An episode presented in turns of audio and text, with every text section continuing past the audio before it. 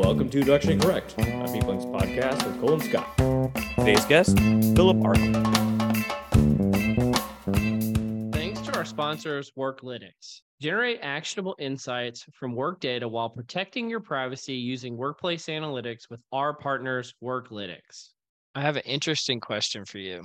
Oh, and being being in this office made me think of it because there's this bust over here of Wait. a head that has a phrenology on it.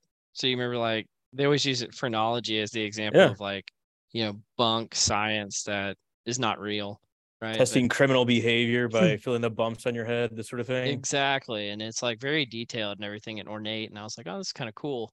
And I was thinking about it because at the time when they were doing it, they were like, this is this is the best science in the world. And it was like, what is right now the equivalent to organizational phrenology that we're doing. Some of the stuff that we're doing is obviously bunk, you know, it's messed up. Like what what are what are we doing right now that 20 years or 100 years from now they'll be like oh the they were reading the bumps on people's heads it's the sort of things. So you'd have to look for things that uh, currently have uh, that are a considered soft and b uh, uh, lo- low validation.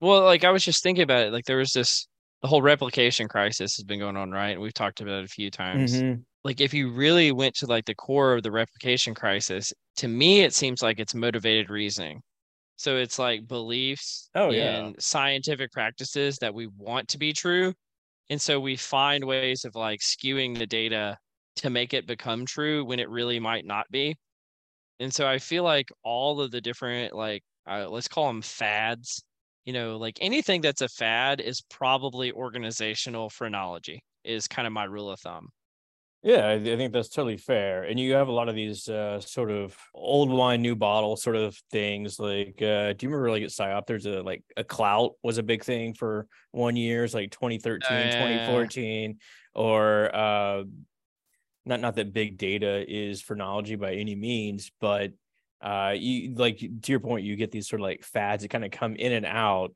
See, I actually like- take the opposite stance on that. If it's something that we rediscover over and over again, that's like multi-trait, multi-method, right? That's showing examples of the same validity over time, Mm, right? Just from different methods that come into it. Now, a lot of it has to do with branding. And again, I was say somebody wants to get tenure, so they rediscover something that we've already known about for a long time under a different name. But in a way, that to me, that's confirmatory evidence that it exists. It's Yeah, usually something I- that's super novel that's never been found before that is more likely to be phrenology. Yeah, I get that. Like you're you're definitely hitting on uh or like the researchers hitting on something that has some sort of merit there. Uh I guess, I guess you have to look at things that just come out of the blue. So like multiple intelligences or you know these like two spirit sort of uh orientations to personality that's like okay, I get that it's like your thing? personal experience, but actually verify this with the data. Well, that's why I go back to the the motivated reasoning. People want Yeah. something to be true, and so that they're they're going to find a way to research it and say that it's true.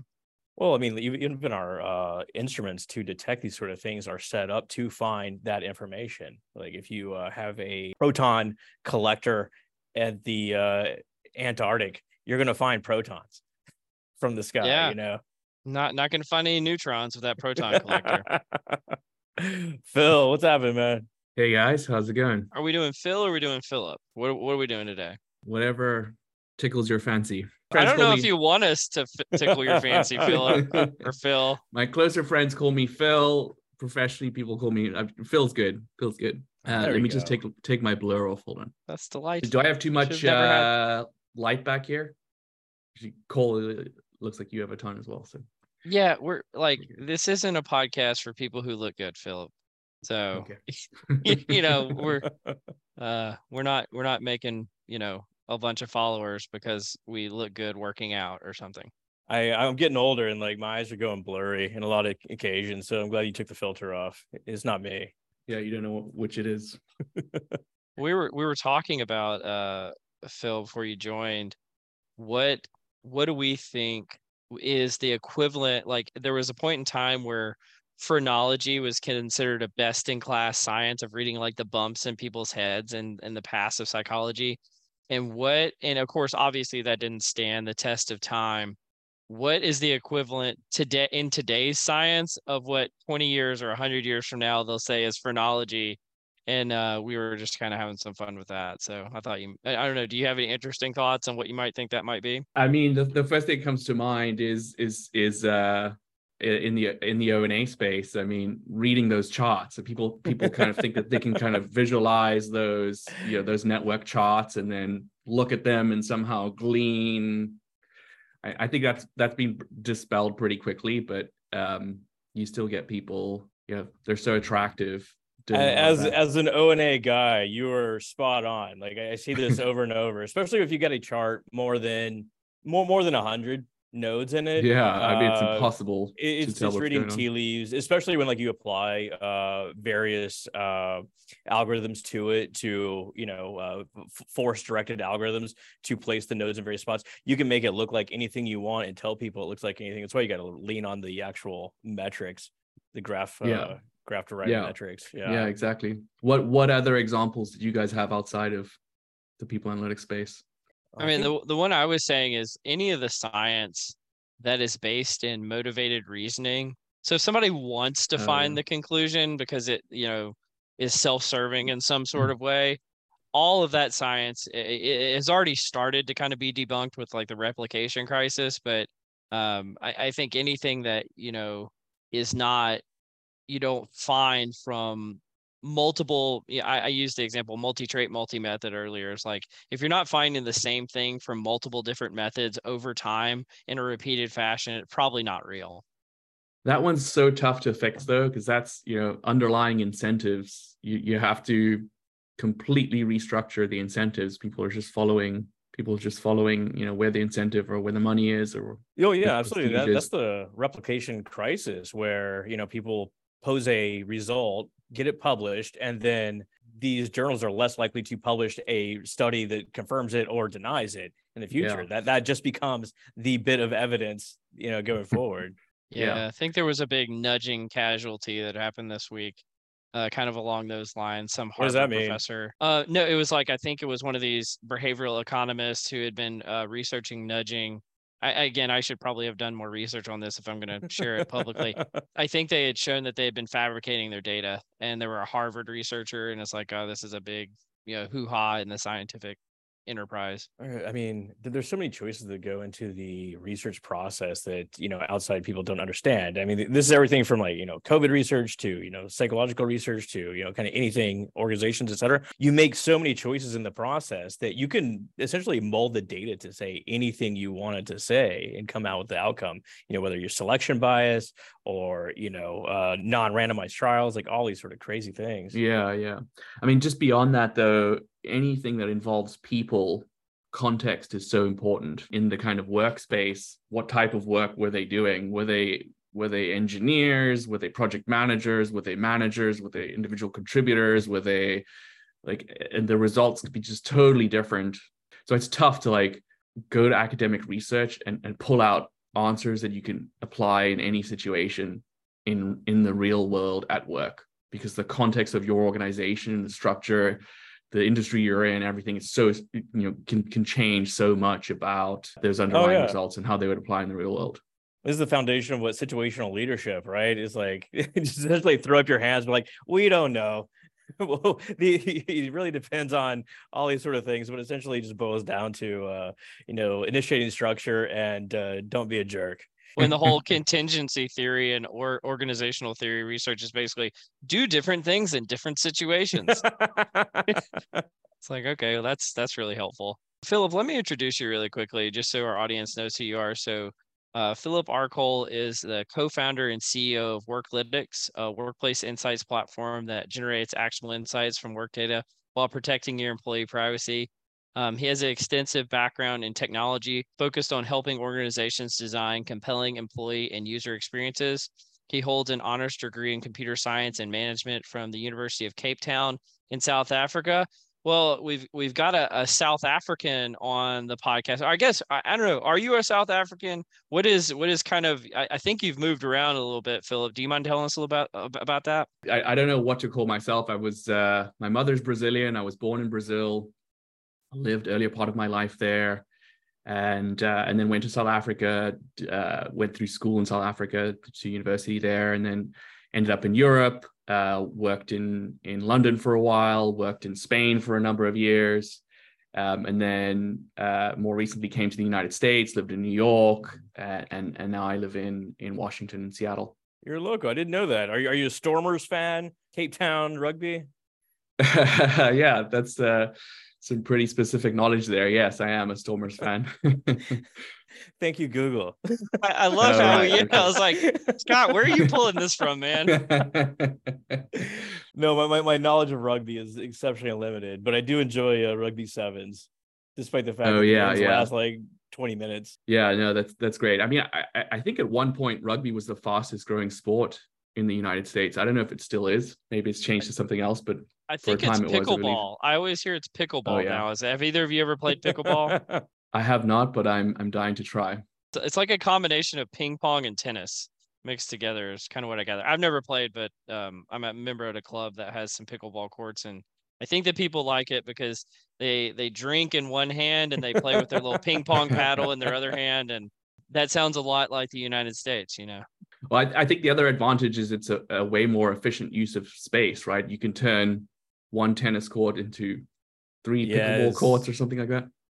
Yeah, absolutely. If you're space constrained, which we are not in Texas, generally speaking, but yeah, I feel you on that. Philip, do you mind telling us a little bit about Worklytics? So, what is it? What like like what do, what do you guys do? And and and since you you know co-founded the company, why did you do that? like what what was kind of your yeah. passion area that kind of made the genesis of the idea behind the company? Yeah, sure. Yeah. So so Worklytics is a workplace insights platform we help organizations get access to and analyze anonymized data from common work tools. So things like Office 365, email, calendar, OneDrive, Slack, all of the G Suite set of tools, uh, and then the long tail in, in things like GitHub and Jira and Salesforce.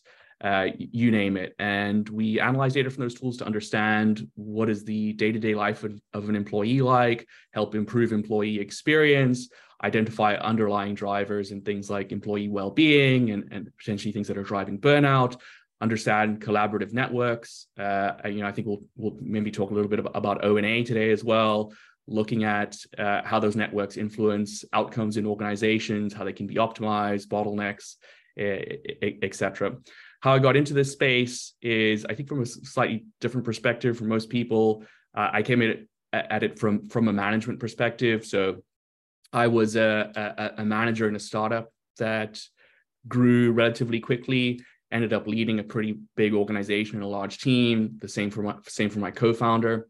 And then we were acquired by a massive telco the AT&T of Europe essentially and had to deal with the conflict conflict of a smaller startup working or a relatively smaller startup working with this huge organization all of these changes and dynamics etc and i was always frustrated uh, by the fact that as a leader, you have very little information and guidance on a lot of the kind of typical questions that come up. How should you structure your team? How, how large is the optimum team size? Is it better to have bigger teams, uh, bigger spans of control, or really small teams? Uh, how often should you meet with with your team, bring everybody together, have regular ones, one-on-ones, etc. And a lot of those decisions are made through intuition essentially mm-hmm. a feeling about you know we spoke about this a little earlier a feeling about the context what's right what might work right with a little bit of guidance from what other people are doing and there's very little data driven insight into what you should do what is the right answer for a particular configuration in this organization and how do you get to more data centric answers on those things and so we, we started to think and we, we had this intuition that there's all this data on how people work, how we get things done in the office, how we collaborate, sitting in all of these tools. But the data is all over the place. It's hard to get access to. It's kind of a mess. How do you bring it all together Uh, how do you deal with things like uh, uh, employee privacy to make people feel like you're you're working with the data in a way that they can they can trust uh, and deliver insights from all of it? And so that's essentially what we do at Worklytics. We combine all of those uh, data points together and we build data sets for people analytics for people's team people teams to answer typical people questions through uh, a better understanding of what work and collaboration looks like in their organizations that's amazing. It's, it's a heroic task to bring together all these data sets, especially when you're faced with like all the privacy issues, especially the new things coming up in, you know, California, Illinois, New York, obviously GDPR, this sort of thing. There's so many issues that companies are facing right now, you know, coming back to the office and like how to build teams. Like what what do you think or what what do you hear from your clients is the biggest issue that they're facing and where they need the most help with their data analysis needs? Yeah, good good question. I think I can answer that question at two levels. So one is just getting access to the data. I think that can be very difficult for yes. people analytics teams. You know, you, you laugh, so I feel feel like you might have experienced this yourself. Had these uh, conversations you know, so, before, definitely. Yeah. so in many cases, you're sitting within HR and the data is owned by completely different sets of teams. It's owned by IT, yeah. and you need to navigate all of the internal politics and the uh, resourcing required. Uh, you need to navigate legal and privacy, compliance, and uh, employee comms, etc. It is difficult to get access to this to this type of data. So I think predominantly that's you know one of the main problems that we solve is we have a layer that automatically filters all PII out of the data uh, that sanitizes it. So we strip out all the content, we strip out any sensitive data, we aggregate it up to the group level. Uh, we have automatic you know, connectors that automatically pull the data on a continual basis. So the IT team doesn't have to do a lot of work to integrate it. It just, just kind of works on the fly. And then we provide clean data sets of that type to uh, people science, people people insights teams, so they can start to work with that data. So that I think is one of the main challenges is just how do you get oh, access yeah. to good, clean data of this type. And then beyond that, you know, what are the kind of typical problems that we work with companies to solve with this type of data? Well, that's evolved a lot over the past few years. As a you know, you've talked a lot about on on on the podcast. You know, it used to be how do we adapt to remote? We've had this you know sudden huge change. Can we even function as a remote organization? and then you know we've been remote for a year you know are things still working what are the impacts of being remote for so long then great resignation what's driving that you know what are the underlying uh, underlying issues that we need to adopt here uh, and then organizations trying to think about bringing people back to the office to implementing uh, return to office policies getting everybody back uh, or partially back in many cases and struggling with some of the friction uh, the friction around that. And, and I think that we're, we're kind of in the middle of that moment right now. A lot of organizations Phil, wanting to know. You know, yeah. I, I feel like one of the things I've really appreciated about your organization is you guys have published some amazing research on answering questions like this. You know, have you all looked at, you know, what what are some of the factors that are playing into this? And and would you like to share any of that research? Good question. Yeah. So I mean, we, we've had a front seat into all of these major events over the last couple of years. It's been a fascinating time to be in this space, see, see all of the major changes. Um, right now, in return to office, uh, you know, dealing with a, a lot of organizations thinking about a how do they create return to office programs that are attractive for employees. I think in office density is a challenge. People organize many organizations are struggling to get as many people as they want back into the office as frequently as they want, or to define what the right policy is. So, should we have uh, uh, anchor days and get everybody back on the same day? Should we allow teams to decide for themselves? Uh, should we have some kind of uh, uh, you know 50% time in the office, some kind of lower bound on on, on what that time is? Um, and then you know how do we create a great environment that uh, allows people to and great policies that allow people to feel like they're using their time well when they're in the office uh, and do the types of work that are better to do in person when they're in the office and then focus on things that are uh, better to do at home uh, when you are in a space where you can kind of be heads down and, and and focus more so just you know a lot of change dealing with that change and applying data to try to answer what the right policies and guidance are for each of these different scenarios to help remove that friction and uh, and get organizations functioning as well as possible through all of this this change as they adapt. Well, what do, what do you think are the mm, I don't know levers that organizations can pull to make people want to come back to the office. I have my own thoughts on how we could do this, but I mean, obviously, like every organization is different, like you have different circumstances. But what are the common themes that you are seeing in the data or from from your clients that uh, can help you know encourage people to come back to the office? Yeah, good good question. So so the one thing that we've seen is peer density when in the office. So yep. what, what we look at is uh, your close network. Who are the people that you work with on a daily basis, on a week, on a weekly basis. And those might not be, be, be people in your team. They might be people in other parts of the org, on a particular project, other leaders, etc. Peer collaborator density when you're in the office is quite critical. And the yeah. reality is that it tends to be quite low. A lot of seating plans in the office are designed around HR structure. So you're put together with other people that you know are kind of in your same function. And if you have, if you have a cross-functional project, the people you work with are in other parts of the office or uh, on other floors or in, in in other places. And then there's been a lot of kind of people moving out of cities during the pandemic because of you know the high cost of living in cities. People thought it'd be better to uh, yeah, exactly. Uh, and, and so that leads to even less density in the office. You have, you know, teammates that are uh, hybrid that come in, uh, that come in less often. And so what we've seen from a data perspective, we looked at badge data and combined that with network data. And in the typical organization we've looked at so far, we find that when people come into the office, they're only ever in the same space as around 20 to 30% of their peers. So it's a kind of a small number of your oh, closest yeah. peers are around you in the office. And we looked at the impact that that has on people's perception of hybrid work, of these ways of work. And the lower your peer density is, the more you feel like coming into the office is a waste of time. It's kind of self evident. But if you're going to go through a one hour commute and nobody you work with is there, uh, you're working with all these people that are all, in all of these other spaces uh, or on different floors, etc and uh, it's frustrating because you feel like you're you know losing efficiency and you're not gaining much value from from that time. So oh, with that in mind you know how can you better design spaces? How can you design teams? How can you restructure around those challenges? How can you build better tooling to you know create that density when people are in and allow for people to work well when they're more distributed?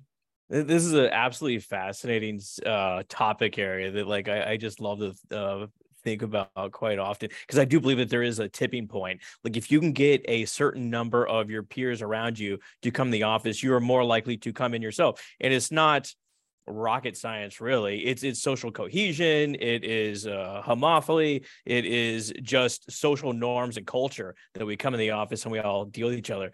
But uh phil like there's like another like line of uh, research that uh, called space syntax that i don't know if you guys incorporate in your tools but essentially they find like crazy things like if uh you are more than 50 to 60 feet away from somebody the odds of you interacting drop to almost zero. You might as well not even be in the same planet. Uh, so you need to like actually get people together in such a way that they were more likely to run into each other and or you know either pass each other on the way to the bathroom or just interact from a productivity standpoint, from an innovation standpoint. All these great things that we can explore.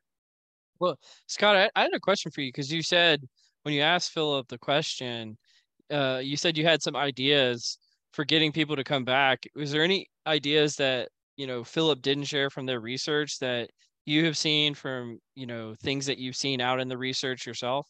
Well, I mean, essentially, it's just that the, the, tipping point idea that you know you have a certain number of folks uh, on your team, or you make it worthwhile for people to come in, right? And you develop a culture from that. That just becomes the norm. The same way if you had uh, okay, uh, January 1st, uh, I'm going to start a new gym uh, regimen. I'm going to go to the gym every day. And after a week, most people kind of peter out, unfortunately, sort of thing. But what you need is a gym buddy, somebody that's relying on you to show up at the gym yourself, right? And that makes it far more likely to get your ass out of bed and go to the gym, right? If someone's going to be. Would you call that? You. Would you call that an accountability buddy?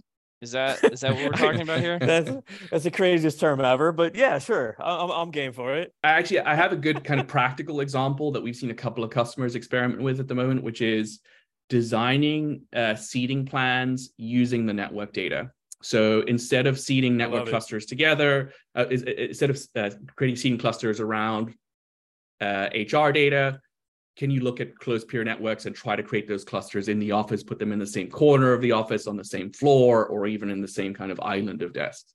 It sounded like maybe you've done some of that before there, there's some like really good uh, external research, largely from the uh, economist world. It essentially shows these natural experiments of, say, like a, a university has like an asbestos problem, and they'll take uh, people from various, you know, professors from different departments and like throw them into a common space because you know is is the circumstances dictate it, and their odds of publishing research and uh, groundbreaking research is, is like 20 times better. Uh, that's, that's a fake number pulled out of the air, but much, much greater than it would be expected if they had to walk across uh, the uh, quad, as it were. So you could do the same thing in an organization, either put teams that should be collaborating next to each other or teams you wouldn't expect to collaborate next to each other, but you know, maybe some good magic will happen there.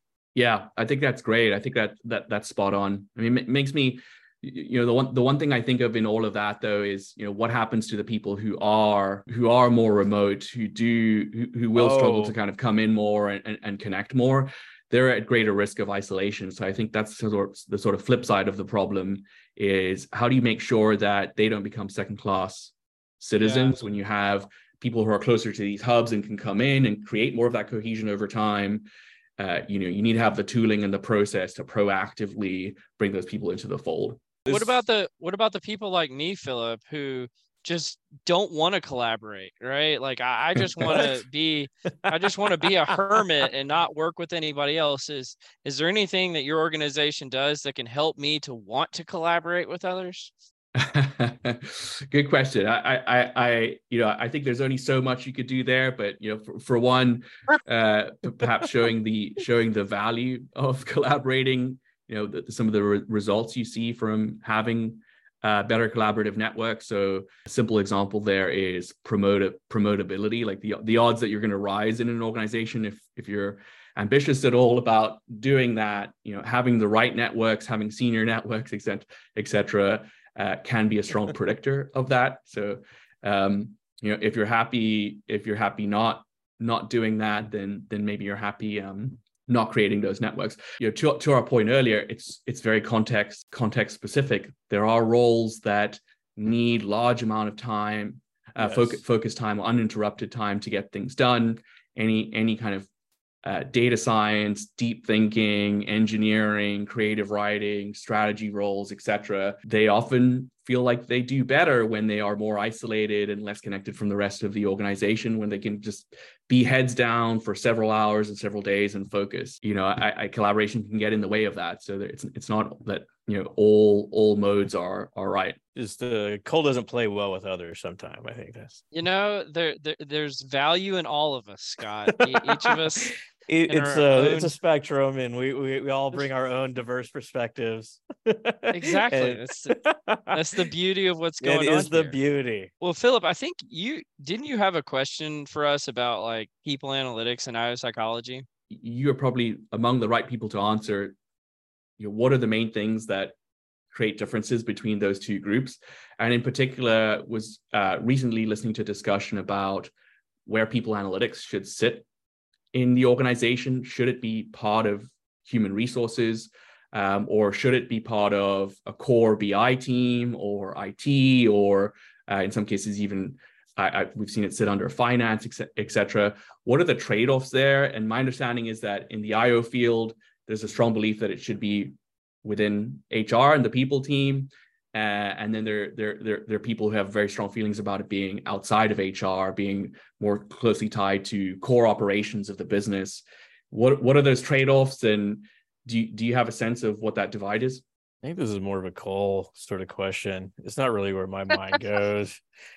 yeah, I, I I think you you get the result you should expect.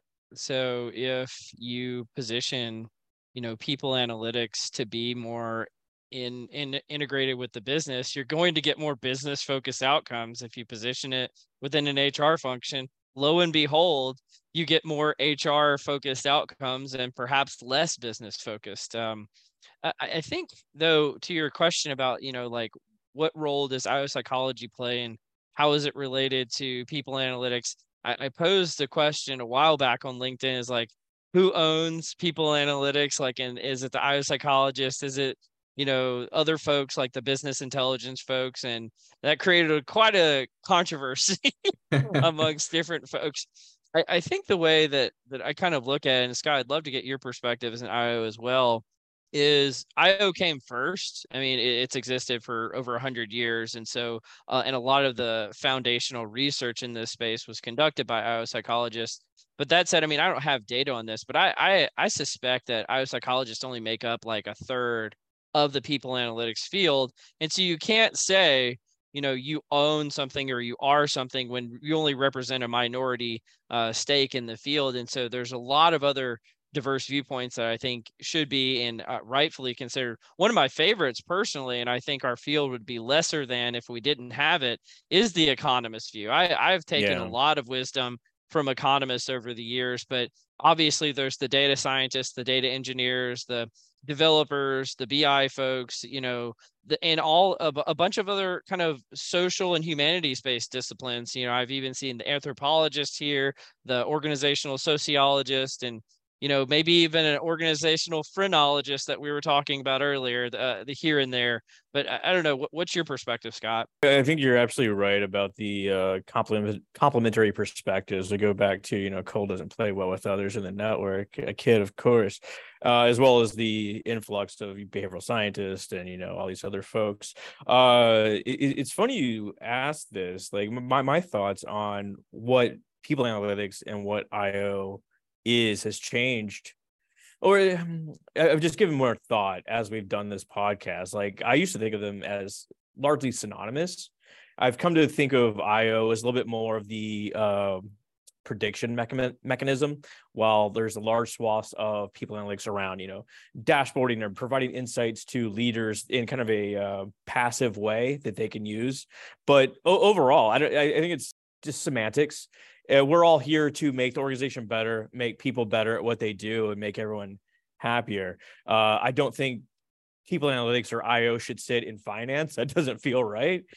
but uh, overall, uh, or and once again, organizations should position this uh, unit or you know these people in a place where they can make the most impact for the good of the organization. I think that's based on their context, et cetera. Well, I mean, I, I guess I'll ask you this, Philip, j- just by nature of the organization you work for. I'm sure yeah. sometimes you work with HR functions and, and sometimes you work with non HR functions. Do you notice a difference in the kind of the quality of outcomes or the type of research questions that are being asked or the type of way that your company is being asked to kind of stretch its product in one way or another uh, do you find those questions to be qualitatively different when you work with different types of functions. Yeah, that, that, that's a good question. I mean, we really do straddle the people team and and and, and operations and the, and the rest of the business. I mean, really work work data in many senses is operational data. How are things getting done, etc. And we've definitely seen more of a move. And I'm sure you've noted that of HR into operations. You know, previously, uh, I don't know that HR would have opined on how much time the organization should be you know what's the optimal time to spend in meetings and what do you do about really large meetings and all of those types of questions start to get more into uh, operations and questions that a cto or a cio or or other types of those teams would answer. So you know we, we definitely see uh, people coming more from the business side asking more of those types of questions and we definitely see people from the uh, the more kind of hr people analytics uh, or io space uh, asking more of the types of questions. You know, how how can this data be applied to answer questions particular to people problems? So specifically to burnout and uh, well-being and retention and you know typical people questions. So there is quite a lot of variance, but I would say that the whole space is moving more in the direction of of work data. I mean, that's why I take, I, I, said this before on the podcast, I take such an expansive definition of what constitutes people analytics. As I say, you know, the business has a variety of problems but if you had to slice up the pie of all of their problems and just take the slice that had to deal with people or their employees or maybe even their customers in certain um, circumstances that's where we play right? And that's and and that cuts very much outside of the hr function many times and that's why i think oftentimes if people analytics does sit in an hr function it has to be a more of a boundary spanner than many other hr functions need to be other than maybe like the hr business partners themselves philip would you like to do a little confusion matrix with us let's do it it might have just add to what Cole just said there before we get into this. Like that's the beauty of network analysis, where you know if you're dealing with people or communication in organization, it applies to almost everything. Okay, we got five questions for you, Philip. You ready? Go shoot. Okay, at a restaurant, would you let someone else order for you? Would you be okay with that? I I, I love that actually. Oh. I love oh! to I love to kind of experience somebody else's world and let them guide me. Fascinating, Cole. What about you? It's a fun experiment to do. I, I did this back when I when it was on the dating market. Is have you go on a date with someone and have each other order for the other person. it sounds horrible. That that is a fascinating experiment to run because it drives some people crazy, but other people, you know, so you learn a lot about them as a human being. It's like, hey, uh, can they deal with this type of ambiguity? Uh, I'll just yeah, put myself as a as a no there. Hard no. I mean, as long as long as like as long as they're not trying to game you, right, and order the yes. worst thing on the menu, like as long as they would they're ordering something that they would order for themselves. I, I have staples, so the people closest to me, I could just like walk away to the bathroom, be like, or you know what I like, get one of these five things, and we're gonna be all good. But yeah. you know, if you're like uh, adding like extra mayo or things to whatever. Like, no, thank you. I, am gonna order Scott a hamburger with. Yeah, can you put like half a jar of mayo on this? well, if you order like light mayo, they give you like extra mayo. This is what it gets recoded to in the chef's brain. Philip, are you intrigued by baseball statistics? We'll, we'll say rugby yeah. statistics. We'll, we'll, we'll, make it more pertinent for you. Well, no, I, I am intrigued by baseball statistics. Uh, you know, and and the history there. I think it's I think it's fascinating yeah, it, it's interesting that it's almost the, the, point of baseball for many people is all of the statistics. Oh yeah, rather than rather than almost watching the game itself. Uh, I think that's pretty that's pretty interesting. You you don't see that to the same extent in games like cricket or in games like rugby, but as they become a little more Americanized, a little bit more popular in the U.S. Uh, you're starting to see those those types of things creep in a bit more, and you know you, you, you see people be more more interested in them. I I, I think it's pretty uh it's pretty fascinating, but not something I've know I'm, a lot about to be honest.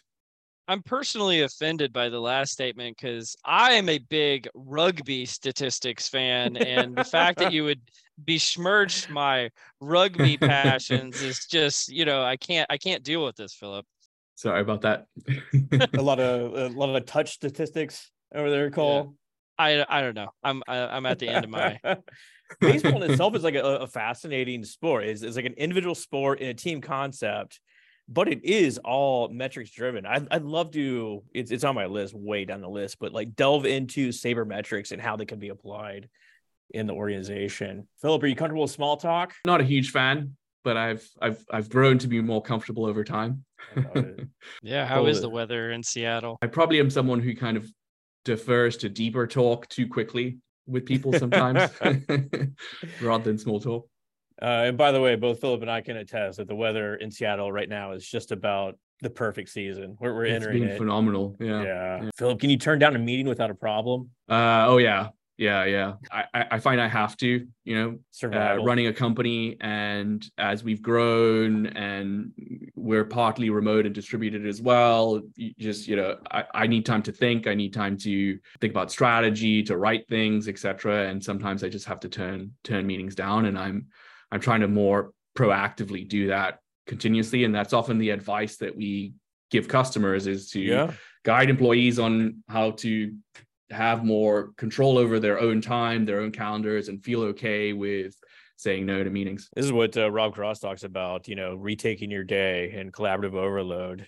Oh my gosh. Yeah. I, I feel like I could go on a rant about this because I'm Do in it. such a different camp than you guys, where like you, I feel like it, it's it's almost the same premise as people who show up like five or ten minutes late for every meeting like it's just disrespectful. I know Rob would say, you know, you're taking back your life, but you're taking away from other people's lives, right? You're like one person's life is being prioritized over 10 other people's lives. And that just drives me nuts sometimes. So like like people I, you, you set something up like two weeks in advance you do all the right things and they're like oh sorry I, I need to cancel something last second came up. It's like i know you're fucking lying. Like shut up.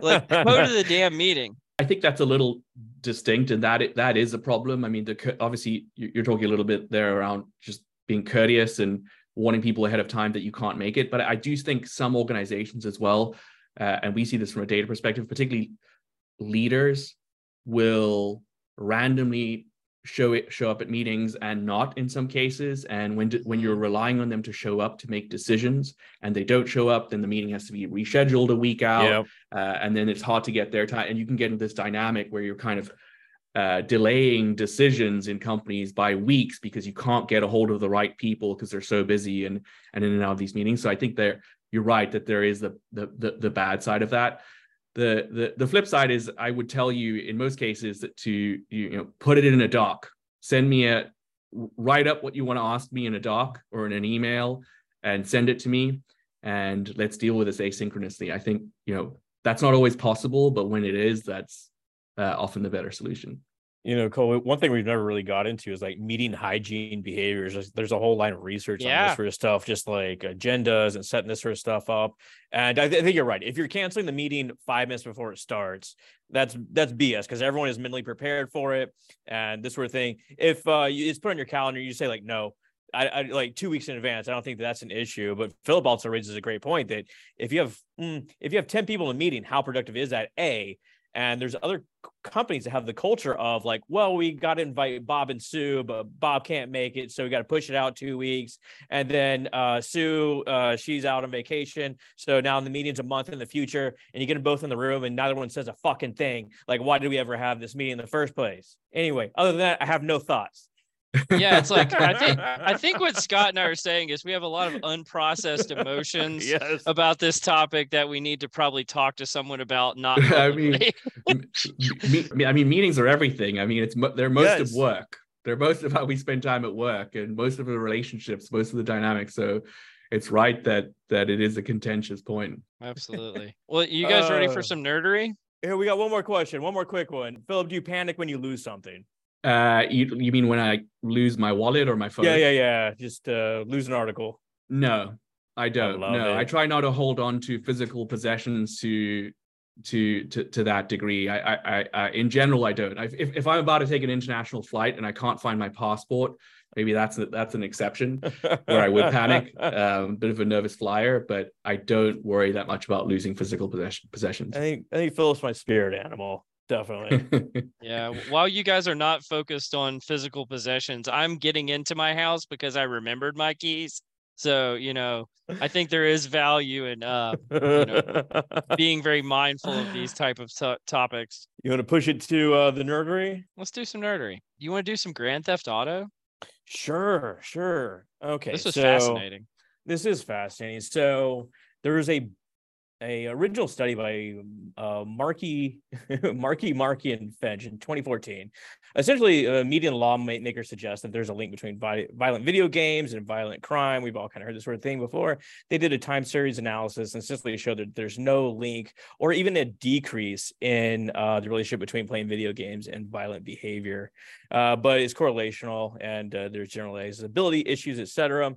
Uh, there's also a follow up study, uh, 2017. Uh, I forget the name, Beer Gardener or something like that. I don't have it in front of me. But essentially, uh, the release of Grand Theft Auto is related to a decrease in criminal activity from males aged 12 to 25. So they control for other covariates and this sort of thing. But uh, essentially, all these teenagers, they uh, they're they're not uh, playing. Uh, doing criminal behaviors because they're playing the game. Yeah, they're they're living vicariously through their video game actors. So instead of busting a car window, they just, you know, bust a car window digitally. Sublimate and, uh, the urge. I love it. Yeah. I mean, it's it's getting it's satiating the need. Yeah, I I, I think it's fascinating. I do wonder if they're they're they're underlying that is a more nefarious mechanism, which which I, I'm a gamer myself actually, and I, I I like games like like that. I play I play games uh, a lot, especially when I was was younger. So I don't believe that they, at least for me, never drove me to be violent. The but tell us more potential... about this nefarious mechanism. I mean, what is this this deep dark secret you have, Philip, that you well, want to no, share so on a podcast? What I what I worry about more is that gaming at the extreme can be a little bit like uh, it could be a it could be an addiction, a little bit like a drug addiction, and can sap you oh, of yeah. your ambition and you know and your need to get out there and do things and and and, and succeed in life because you feel like you're succeeding in the game you're getting wow. things done you're achieving things that that's enough of a sense of fulfillment uh, and i think that's a big potentially a big problem in in in, in society underlying this and may be a driver I, I think that's that's very true. It's an escape, but it's like the land of the lotus eaters. Like you can have so much and it's good, but if you have too much, it's just uh, uh, have obviously detrimental effects. The same with anything, everything in moderation. But there is some good in like this cathartic release, right? Like, so why people go to these rooms where they break things, you know? Yeah, it's like it's sapping their ambition to steal cars you know like they wanted to you know create a criminal enterprise and now their ambition was thwarted by the video game. See i think i think cole is very cole is very like task focused too. I think he would love video games. I don't think he's into it. He can he can speak for himself but i think he would love like the missions and like going down like the to-do list yeah i can't i can't do it and um and it's because like so i got super into halo for a while. Uh yeah, um, back in the day. I again you know, the dopamine hits from these games they just like reprogram my brain so I, I i have to go like cold turkey can't do it gotta can't play these games not allowed it's a, a personal prohibition of mine.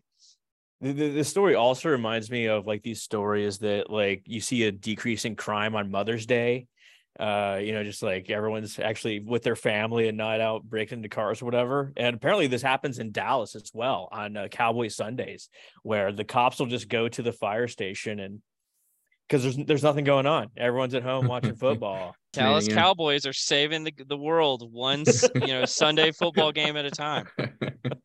Well um I, i've got one that i i thought was pretty interesting was about um, and this came out from the MIT Technology Review.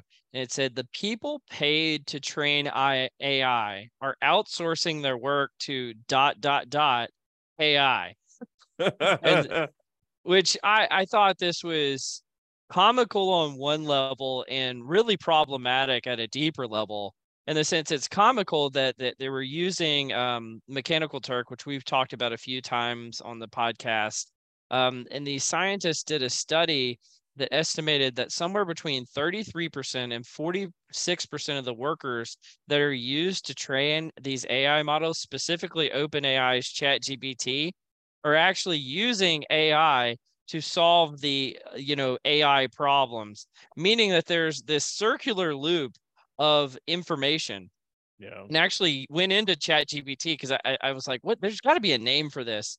And they called it, uh, I believe, circular um, a algorithmic bias. So essentially, you're creating, you know, um, I, have you ever heard the expression "turtles all the way down"? You're creating yeah. turtles all the way down of AI training AI, training AI, training AI, and therefore it's like there is no ground truth. And I think this is going to become a much larger problem with these AI models as time goes forward.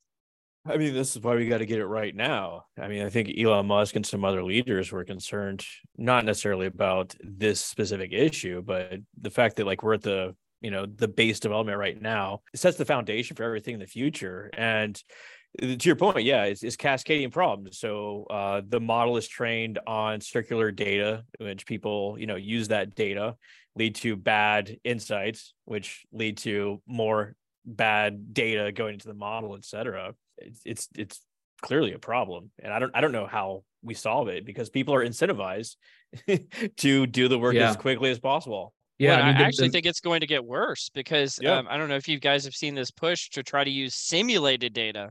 To try to train the model. So you're not even going to use real data anymore. We're going to simulate real data, and that's going to be the whole basis of these models. And I, I think I cut you off there, Philip. I'm sorry.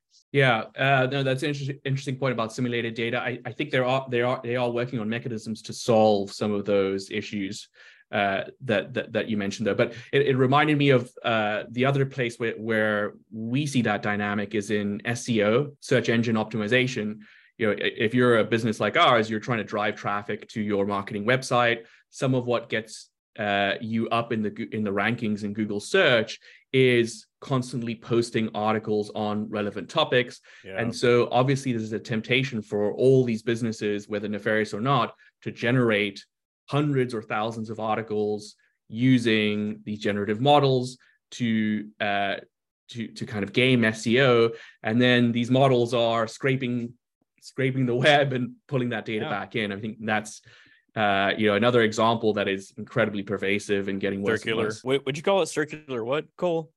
Circular algorithmic bias.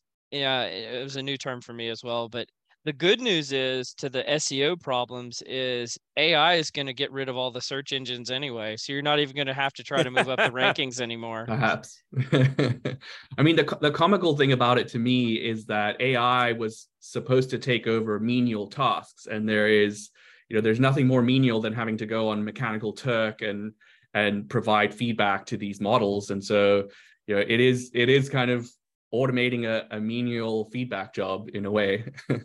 Maybe we are it. all menial. That's what I'm starting to realize through this. It's like, ah, I'm very, I'm pretty menial. Ugh, this is terrible. I mean, this like this also reminds me of like the issues that were dealt with in like selection development, where like if you have a uh, standardization sample that doesn't quite meet your needs, you clone specific cases, and therefore like you sort of like bias your sample that way. Uh, so I mean, it's like not necessarily something we haven't dealt with, but just not on this scale and as rapidly as everything is developing. I don't know, Scott. Like do you want to go to our last topic? Uh, yeah. Here, I, I, got we, we got a little bit of time here. I'll go like for one other thing based on AI, just because it's top of mind. Okay. Uh, yeah. yeah. I was I was traveling back from the airport at 6 a.m. You know, not to the airport, but back from the airport, which is not a way Red you want to live your life. No, no, I dropped somebody off. I was a mensch and like helped them out Ooh. and like they told me like, "Hey, I got a flight Friday morning. You, you dropped me off." I was like, "Friday morning, no big deal." I didn't know it was like freaking four in the morning. well, I, I got a rapid fire question about this guy. Is are you a better friend if you drop someone off at the airport at 5 a.m. or if the, if you help them move? Which one of those is more of a better friend? Oh, they, they come with their own set of pain, don't they? The picking up from the airport depends on the city. I would say it's yeah, that's true. Not as bad. I mean, four o'clock in the morning is rough, but the airport's not that far here in Seattle. It could be it could be LA, for example. That would be. if you're asking friends to help you move after the age of like 32, like you're you're just a bad person. that's not good. That's As a group good. of men who are all over the age of 32. uh, well, so like, so is there an age limit on uh, driving to the airport? Like if you're asking someone to drive you to the airport over the age of 32, are you still a jerk? No, I don't. I'd have to think about it. He you, hesitated. There's some yes there. There's a little yes. The fact that the Ubers are so, so expensive in Seattle, I understand. Like in other cities, Ubers are not nearly as expensive as they are here. Yeah, but he already said the airport's closer too. So does the closeness of the airport diminish the the more expensive Uber? I mean, the expensive Uber, it's like $140 to get to the airport. For I guess it depends where in Seattle. Yeah. yeah. Uh, no, it is wildly expensive. Anyway, here, full circle, back to it. I'm driving back from the airport and I was complaining about getting up so early, clearly. But anyway, I was listening to NPR and there's a teacher on there and he's essentially a professor. He's essentially, you know, worried about, you know, uh, students turning in papers, you know, AI generated content, this sort of stuff. And uh, he said, well, let's just turn to an assignment. I want the students to write a paper using chat GPT. They cannot write anything manually. And he turned it to an assignment. So their task was then to critique what was written there, identify flaws in the argument, and where uh, specific hallucinations may have occurred. I thought that was a really fascinating way to kind of like reverse the trend on students. I feel like it's like where you do something wrong and then they force you to do more of it. like um like like I don't know this this may be totally random but like I remember when I was younger, like if somebody would like get caught drinking in high school and then their parents would make them drink so much that they never wanted to drink again. Like it's like it sounds like it's like that. It's like punishment. I think it's awesome. It, it increases it increases uh, critical thinking. I think, think that's the whole goal. That's all whole goal. Yeah, of, yeah. like, School Yeah. anyway. It's like uh, you know think through problems and this sort of thing. But if we're going to be in a world faced with generative AI, you need to be able to spot the flaws in the argument that's produced even automatically.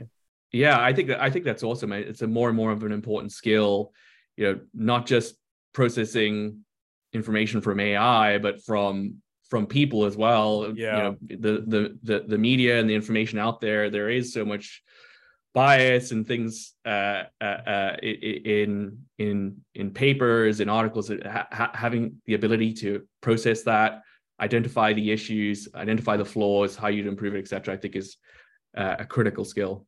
Especially if you That's have this cir- circular information bias. Yeah, Yeah. yeah. Right. When I think about this too, and this I know this kind of goes into the sort of out there territory, which we usually don't get into too much on the podcast, but I'm wondering like the more I think about it, the more you interact with an AI and you get it to do basically everything you need to do on your job, the more you are you're training the AI to replace you. And so there was this period of time where, you know, AI was being used in chess and the best teams in the world were AIs combined with human beings. And then the AI got so good that it just like crushed everyone and everything. Are we like speeding up that adoption of AI to like completely make us, you know, uh, menial that we were saying earlier? You know, we said eh, all the things that we're doing are menial tasks. Are by getting students to do this, are we basically training the AIs to be better than humans faster?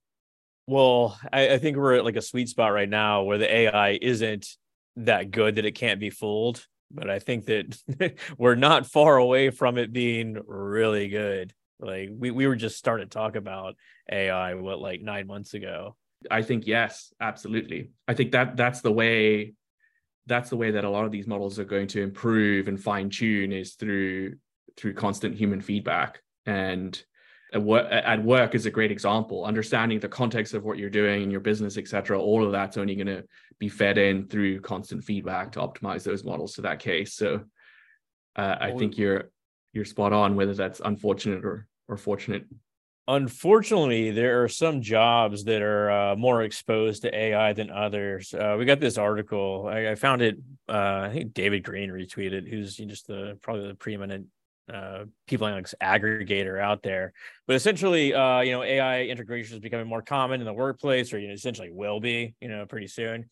And uh, Ben Zweig examined uh, the gender and ethnic uh distributions among those AI exposed jobs. I think like payroll, bookkeeping, this sort of thing. And a, a majority of those employees in the top uh 15 AI exposed jobs were women, 71% of all employees, that is. So women are underrepresented in tech jobs, but are more uh, represented in these sort of support roles, which have high overlap with AI.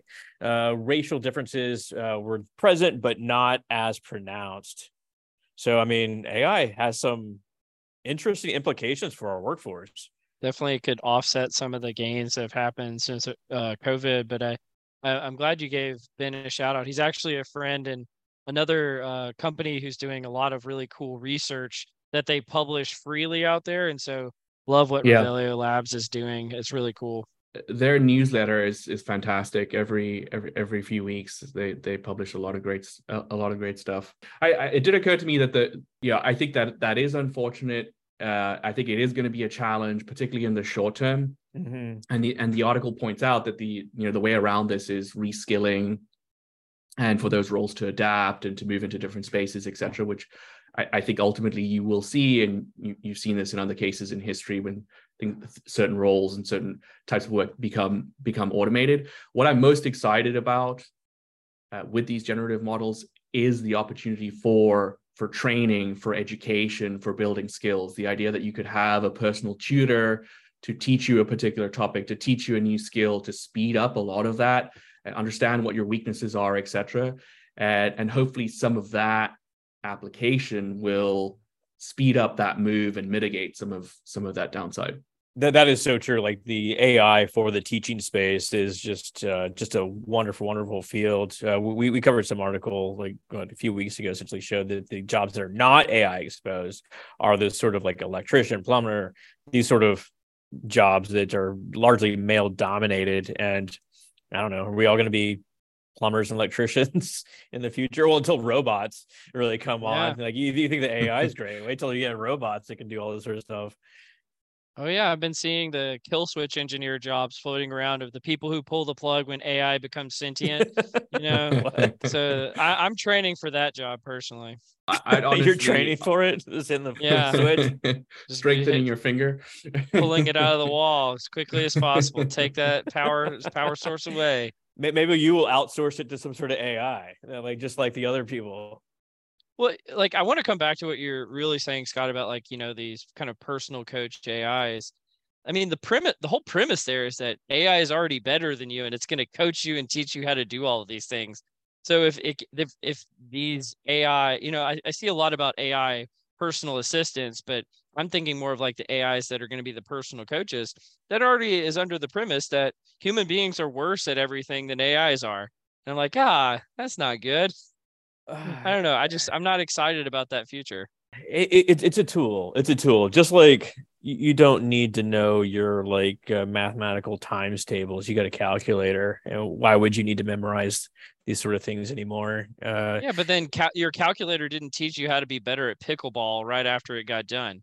You know, it just did. well, you're saying is, well, I mean, it's clearly a, a dumber version of AI, but it is AI right? It's using algorithm to derive these sort of things. I, I think it's a question of you know on what time scales these things happen. I think the the the AI to teach you pickleball is a little further out, but the AI that can uh, the AI that can you know understand a particular topic like physics really well and and teach that to you if that's what you want to move into or uh, you know some other some other type of work uh, marketing etc that understands that space really well and can uh, skill you up super quickly, a, fo- a focus one, that feels like it's you know already here, if not a couple of years away. Yeah, well, they're going to have to teach you how to market to AIs because they're going to be the ones making procurement decisions in the future. And it's like, it's ah, circular. This is all terrible. It's it, exactly it's circular, it's circular, algorithmic bias right here. This is it. It's not the all bias right. at that point. It's just circular algorithm. Exactly. That's a singularity that Kurzweil talks about. That's a singularity where AI starts teaching AI. All right, we've done it. This is a uh, this is how we wrap. Uh, Philip, it's been really great having you on the podcast, man. And and dude, yeah. thank you so much for for being a sponsor as well. We've been it was fun learning about your product and just uh, yeah. getting to talk about it sometimes and seeing the research you guys put out there. So thanks for what you're doing. Um, any final words, Scott, from you for Philip? No, I'll just iterate that Philip, great to meet you. Great insights, good conversation. Look forward to it in the yeah. future. Yeah, like likewise. Keep up the great work. Love love the podcast. Uh, you know, love all the fascinating discussions you have with people and and, and the style of it. And uh, so so happy that we were able to support you all. Uh, disappointed that I didn't get any questions about Waffle House today. Oh, I was oh, expecting pre- preparing pre- preparing my answer there, but uh, may- maybe next time we'll get into it. Philip, we, we can always come back for a round two. You know, I mean, that, that is a possibility. You would do a quick Waffle House? Looking forward to it. Uh, uh, well, I, have actually never been to Waffle House, so I I, my, my, I I want a recommendation for when I do go. I, I've, I've driven a... past it many times and wondered what what what wonders lie um, beyond those those uh, uh, you were waffling about doing a waffle house. Like yes. this is the most meta waffle experience. So so you you you had a sort of uh, existential crisis like passing the waffle house. I love this. What what's uh what's intriguing about it? What, what do you see that uh, you got to do? Or just like just all the people. It's the network analysis. So people flock to the waffle house and like you say like what's going on there? I need to get in there it's it's that you know people talking about it all the time. It's i, I see the sign everywhere and then it's it's the uh it's just the, the the chicken the chicken and waffles. Like i have to wrap my head around what that what that even is what that means. I need to i don't even know if they sell chicken and waffles at waffle house but maybe they do. Cole cole worked at waffle house. Yeah they didn't sell chicken and waffles then. They oh. may have brought it in recently but uh Oh, they don't. Oh, I thought they had chicken and waffles there. Oh, oh then, no. I'm, then I'm less excited. I feel like if you, You- ordered it, you would get it. and I used to have this memorized. It's like smothered, covered, you know, pasted. Like they have all the different things you can put on a waffle, but they chicken was not one of those things. Anyway, I think we've officially gone off the rails. Philip, it's been amazing having you on the podcast. So you've been listening to Directionally Correct, a People Analytics podcast with Colin Scott and Philip Arkcoll from Worklytics. Thank you for joining us today, Philip. Thank you both. As always, all opinions are our own and do not reflect those of any other organization. You've been listening to Directionally Correct, a People Analytics podcast with Colin Scott.